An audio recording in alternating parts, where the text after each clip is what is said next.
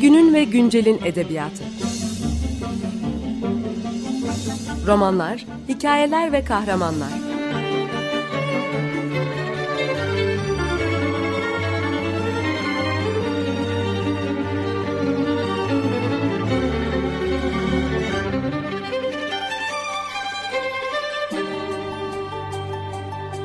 Hazırlayan ve sunan Seval Şahin.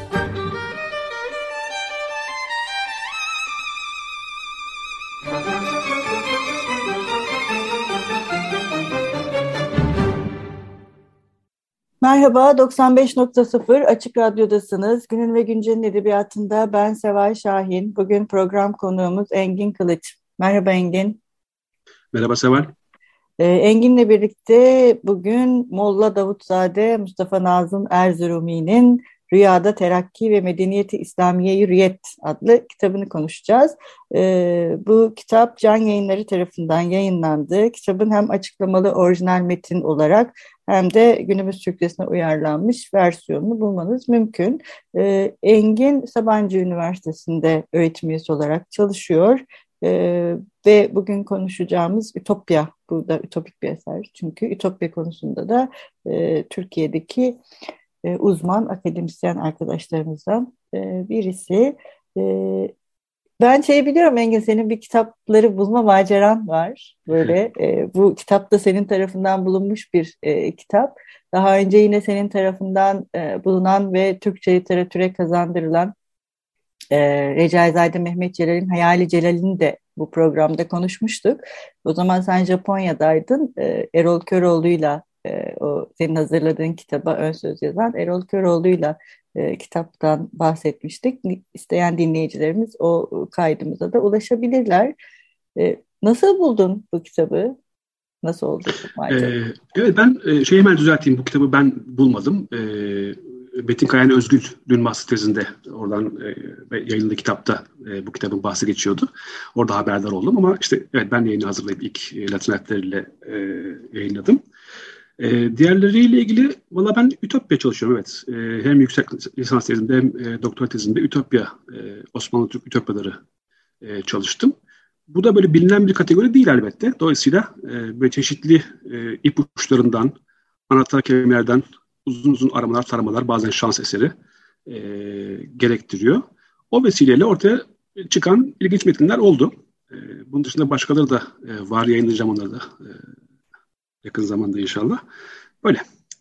E, şimdi bu e, kitaba yazdığın ön sözde sen bunu bir kurgusal metin olarak değerlendiriyorsun diyebilir miyiz? Yoksa ütop, içinde kurmacanın da olduğu bir ütopik anlatımı demek doğru oluyor. Evet. Çünkü roman olmadığını evet. söylüyorsun. Bu bir roman değil diyorsun. Yani biz değil. bunu sınıflandırırken roman diyemeyiz.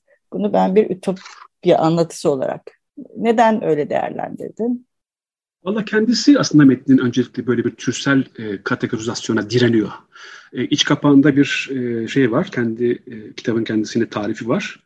Okuyayım onu. Diyor ki, e, fen, sanat, ticaret ve ziraat, usul, kurallar, tertip, görgü, ahlak, adab ve iyi ilişkiler, akıl yürütmeler, tartışmalar ve düşüncelerden bahseder. Her şey saydı yani. Zaten sonra şey diyor, e, elden geldiğince her ilimden, her fenden bahseden eğlenceli, faydalı bir kitaptır bu diyor. Evet. Nereye koyarsınız? Evet, eğlenceli, ee, faydalı.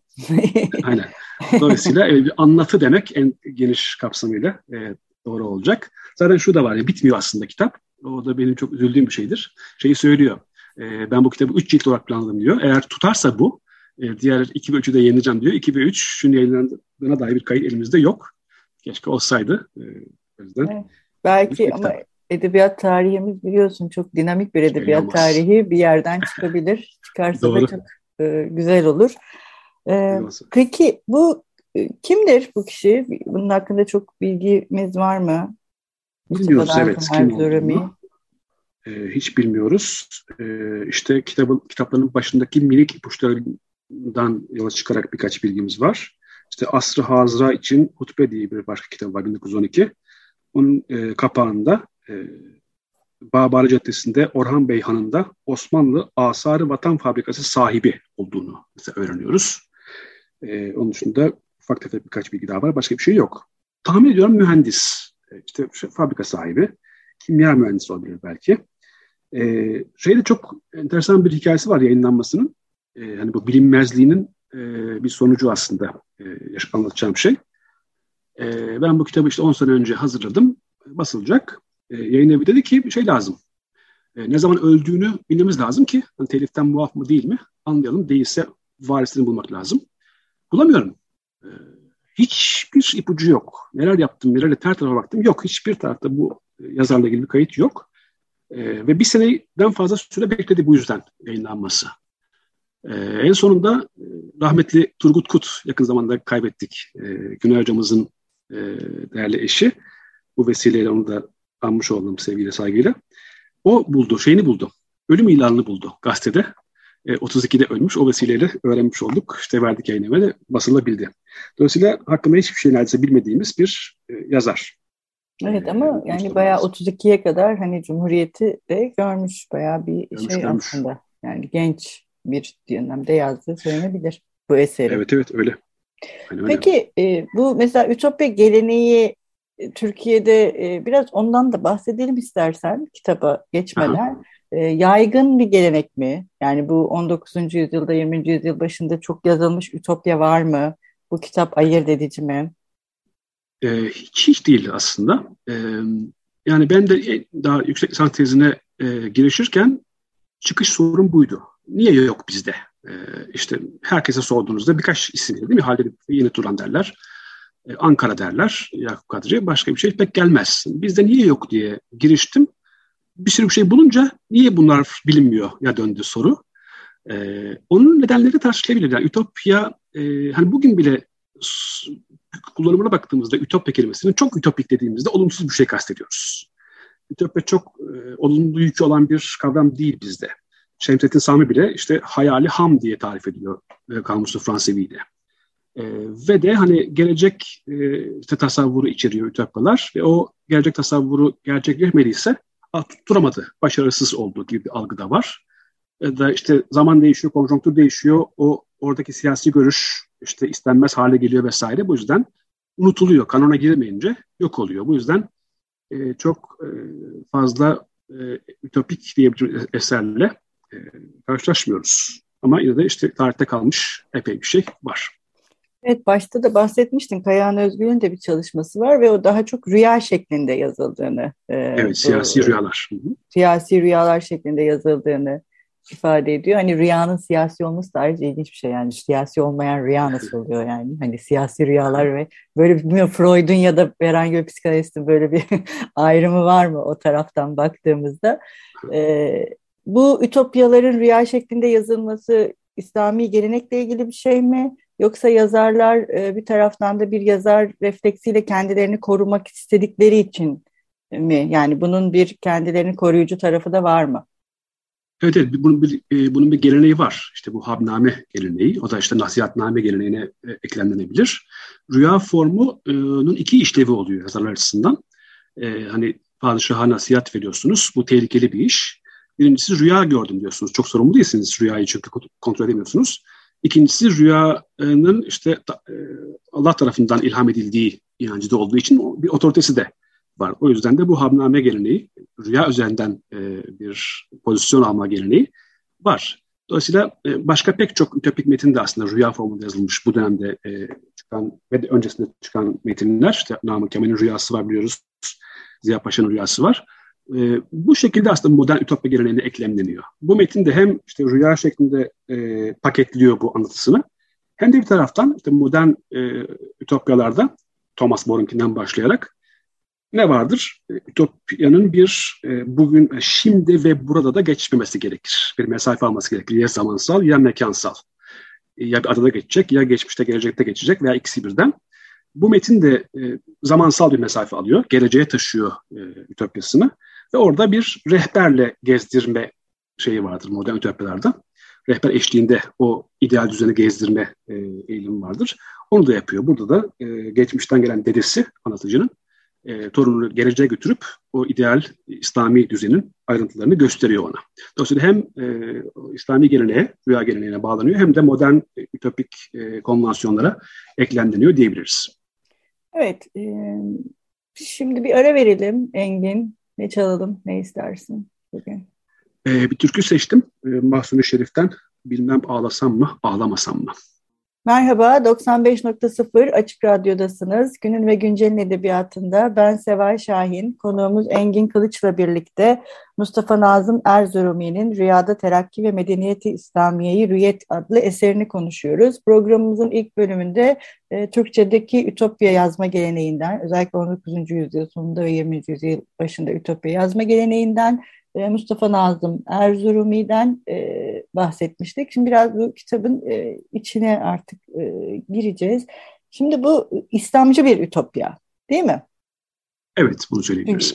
Medeniyeti İslamiye'yi rüyet. Yani bu medeniyeti evet. İslamiye'den İslamcı ütopyayı anlayabilir miyiz? Evet evet. Ee, çok açıkça yazarın e, siyasi e, duruşu İslamcı, Türkçe diyebiliriz. İslamcı Türkçü çünkü ikisinde de şey var, referans var. Türkçe İslamcı e, totaliter bir pozisyonu var. E, bu yolla gelecekte e, işte mutlu olacağımızı düşünen bir yazar. Peki nasıl bir bunu yani ütopyaların ilk bölümde sen de bahsettin politik bir tarafı da var değil mi durup dururken Elbette. yazılmıyor yani ütopyaların ortaya çıktıkları dönemler var ve hani değişim dönüşüm bu dönemleri bu ütopyaların ortaya yani durup dururken yazmıyor aydınlar ya da yazarlar ütopyaya. Elbette. E, bu e, da 1913 tarihi. E, tam ikinci meşrutiyet sonrası yine bir zaten e, toplumun çok hızlı bir şekilde dönüştüğü kriz dönemi ve e, ideolojilerin e, çok yoğun olarak tartışıldığı bir dönem. E, burada yazarın e, bu ütopyadaki fikri nedir ya da onlarla burada bağlantılı çok, mı? Tabii tabii burada çok somut bir e, bağlam var. Balkan Savaşı. E, temel referans da o. Balkan Savaşı'nı biz çok bilmeyiz fakat orada ağır bir travma yaşıyor entelektüeller ve herkes. O zaten bahsediyor. Balkan Savaşı sürerken yazdığını öğreniyoruz. Ve oradaki o ağır hezimetten çok etkilendiğini, e, çok üzüldüğünü yazıyor. Öyle uyku dalıyor e, yazar. Dolayısıyla e, temel referans o. Balkan Savaşı'nda yaşanan çöküş e, nedeniyle yaşanan üzüntü ve oradan çıkma yolları. E, şimdi mahvolduk ama şunu yaparsak e, tekrar o müreffeh günlere dönebiliriz. E, aslında çok kabaca yazarın çıkış noktası bu. E, öyle olduğu için de şeye gidiyor. Önce uykusunda 400 sene önce e, geriye gidiyor. Orada dedesiyle karşılaşıyor. E, Balkan Savaşı'nın neden e, bu noktaya gelindiğini, Balkan Savaşı hizmetinin neden yaşandığını tartışıyorlar. Ve orada da mesela şeyden bahsediyor geçmişi suçluyor, dedelerini suçluyor. Diyor ki siz fethettiğiniz bu yerlerde e, Hristiyanları, gayrimüslimleri şey yapmadınız, asimile etmediniz. Bir nüfus mühendisliği yap, yapıp onları ufak ufak parçalarla dağıtmadınız. E, ve onların yerine Müslüman kitleleri yerleştirmediniz. O yüzden bunu yapsaydınız e, yaşamazdık. Sizin yüzünden, yüzünüzden oldu. Aslında bir tür nüfus mühendisliği yapılmadığı için bugüne gelindiğini söylüyor. Çıkış noktası Balkan e, Savaşı yani. Ee, yani sadece Müslümanların olduğu bir ütopya o zaman bu. Evet evet. Ee, şey yok. Burada gayrimüslimler yok bu ülkede. Hmm. Peki e, biraz daha peki baş, başka nasıl bir toplum var burada? Toplum tahayyülü. Bir şeye bakalım. Ee, şunu söyleyeyim yani ütop e, ütopik metinlerin biraz ayrıntılı olması beklenir. O tahayyülü bize ayrıntılarla göstermeleri beklenir. Bu da epey ayrıntılı bir metin. Ayrıntılı bir metin. Ee, birazcık şeyden bahsedeyim aslında. E, tabii ki İstanbul odaklı bir metin bu. Yani e, nasıl varıyoruz oraya? İşte Balkan Savaşı'ndan sonra e, bu yıkım yaşanmış. E, oraya nasıl e, vardığımızı anlatıyor bize. E, e, işte Avrupa'da bir e, umumi harp çıkmış, Dünya Savaşı'nı öngörüyor. Avrupa çökmüş, Osmanlı ise e, işte entelektüellere gelmişler, bakmışlar ki İslam en iyi yöntem, İslami bir işte rejim kuram demişler. Sonra e, aralarında ırk münasebeti bulunan Çinlilerle anlaşıp diyor. Çinlilerle ırk münasebeti varmış. E, Asya e, taki bütün uluslar birleşiyorlar. Afrika'da katılıyor ve bir Asya-Afrika Birliği kuruluyor aslında. Bunun da başkenti İstanbul. E, ve nasıl yönetiliyor bu devlet? Mezhepsel ayrımlar da ortadan kal- yasaklanmış mezhepler yasak. İslam var, Hristiyanlık var, Budizm var ve bu üç e, dine dayalı hükümet tarafından yönetiliyor bu devlet. Din esaslı bir anayasa var üç anayasa var. E, bu çerçevede yönetiliyor. Bu sayede bir kalkınma söz konusu olmuş. İstanbul odaklanıyor yazar. Bakalım birazcık. bu gelecekteki ideal e, düzenin başkentinde nüfus, İstanbul nüfusu 10 milyon. Burada çok uçamamış. Bugün bir görse herhalde gözleri yaşarırdı sevinçten. E, şimdi çok ilginç noktalar var İstanbul'la ilgili. Yani ütopya olarak koyuyor ama bizim için öyle mi? E, o tartışılır. Bizim için distopya gibi de okunabilir bazı şeyler. Mesela e, işte o günkü yeşil, ormanlık, boş e, araziler onun için kötü bir durum. Onları harap yerler gibi tanımlıyor. Mesela Boğaz'a baktığımızda Boğaziçi'nin e, her iki tarafına Marmara'dan Karadeniz'e kadar bütün e, rıhtımlar, rıhtım yapılmış e, boydan boya ve rıhtımların kenarında 8-10 katlı binalar var. Komple bütün Boğaz'ın iki yakası boyunca. Ve o binaların üstündeki tepeler kesilmiş dümdüz ve üstlerine villalar yapılmış. Dolayısıyla bütün Boğaz e, Marmara'dan Karadeniz'e e, inşaat kaplı, beton kaplı ve bu çok iyi bir şey onun için. Ondan sonra yine mesela e, adalar değil mi? Bugün de işte yeşil seviyoruz e. Adalar gelecekte bir sanayi bölgesi olmuş. E, oraya hatta e, trenle gidilebiliyor. Dubalar üzerine demir yol düşenmiş. Ve de diyor ki adaların etrafını şeyler, e, fabrika bacaları kara bulut gibi kaplamıştı. E, ve bu da onun için iyi bir şey. Dolayısıyla nüfus artışı e, özlenen bir şey, inşaat, sanayi, e, bunlar olumlu. Tabii ki bir başka asırlık rüya, Boğaz'ın üzerine köprü. E, Harem İskelesi'nden Kumkapı'ya kadar e, uzanan bir üç katlı köprü var. Üç köprü değil de bu sefer üç katlı bir tek köprü düşünmüş. Şehir planlamasına baktığımızda da yine böyle bir TOKİ estetiğinin hakim olduğu bir şehir planlaması anlayışı var. Bütün şehir e, dama tahtası gibi e, dikdörtgen bölgelere ayrılmış. Her bir dikdörtgen bir mahalle ve her mahalle onar katlı binalardan oluşuyor. E, ve yollar sadece yerden geçmiyor, e, binaların balkonlarından da geçiyor. Balkonlar da birbirine köprülerle bağlı. Dolayısıyla üst katlardan da e, ara, aracınızla gidebiliyorsunuz. Hani şey düşünebilir, bu e, Tokyo estetiğinden hiç bazı tarihi yerler kurtulsun. Hayır, Sultanahmet işte en merkezi, en tarihi meydanı şehrin. E, Sultanahmet, Ayasofya arası meydan. Orası da komple etrafı yine binaları kaplı e, ve meydanda bir asfalt gibi bir maddeyle kaplanmış. Oradaki tek yeşillik saksı içinde e, ağaçlar, fıskiyeler ve çeşmeler. Böyle bir e, Melih Gökçek estetiği diyebiliriz belki. E, hakim e, şehre. Teknolojik olarak ilginç ayrıntılar var. İşte uyku makineleri var, e, uykusuzsanız eğer. E, zihniniz yorgunsa akıl tedavi hanelerinde hızlı bir operasyonla e, zihniniz açılıyor. Garsonlar yok. E, otomatlarla e, servis yapılıyor. E, işte bir bilgisayar benzeri aletler öngördüğünü e, okuyoruz. Telsiz telgraf aletleri her evde var. Sesli duvar gazeteleri yollarda haberleri veriyorlar. İşte bir cep videosu diyebileceğimiz makine tahayyül ediyor.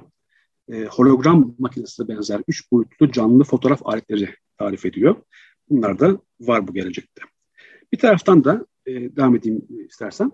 E, yine o şehrin yapısıyla ilgili e, büyük birader fantezisi diyebileceğimiz bir depo da söz konusu. Şehrin merkezinde, en merkezinde bir kale gibi bir polis merkezi var. Oraya giden, şehre giren herkes oraya önce gidiyor, röntgene çekiliyor ve devlet ona bir madalyon veriyor. Üstünde yıldızlar var. E, bu yıldız sayısı sizin itibarınızı gösteriyor. Onunla geziyorsunuz ve yine e, şehirde e, çay yasak, kahve yasak, nargile yasak, sigara yasak. İçkinin yasak olduğunu söylemiyor bile, gerekli duymuyor. E, işte bunun dışında kahvehaneler yok, e, aylaklık mekanları. E, yolda yürürken sağdan yürümek zorundasınız, duramazsınız, e, sadece meydanlarda durulabiliyor. Bütün bunları ihlal, bütün bunları ihlali hapise girme sebebi. Ayrıca e, çok ilginç bir sosyal kapitali ölçülebilir hale getirdiğini görüyoruz e, yazarın. E, işte herkesin bir defteri var, bir e, kredi defteri ve itibar defteri var. Birbirine not veriyor herkes.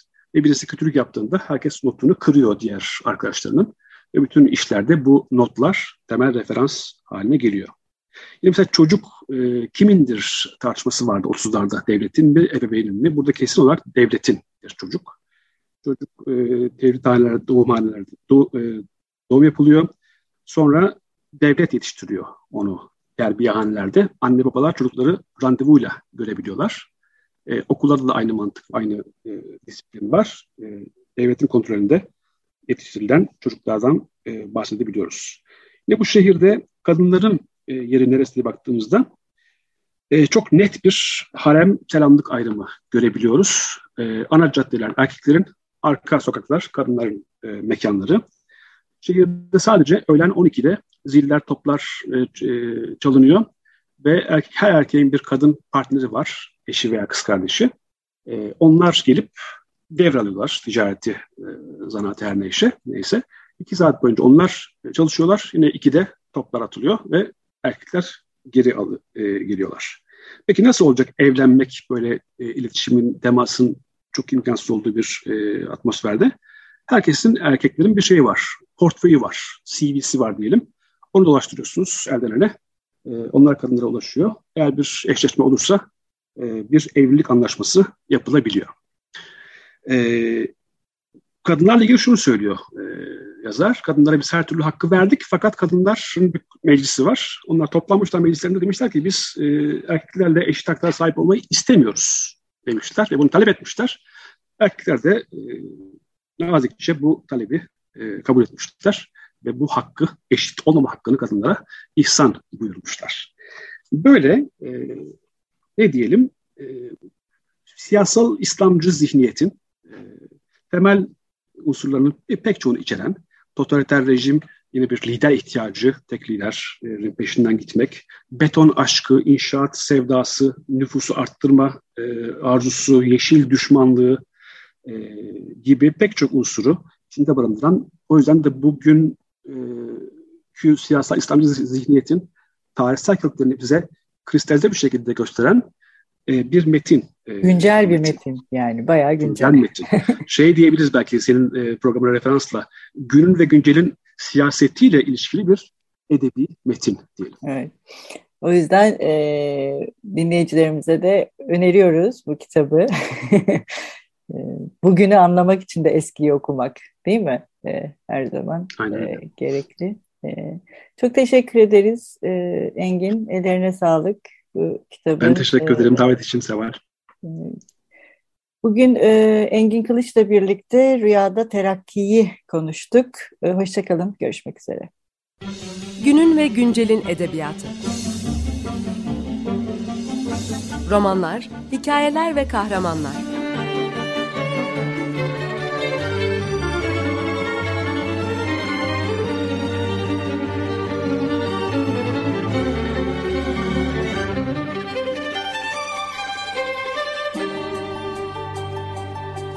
Hazırlayan ve sunan Seval Şahin.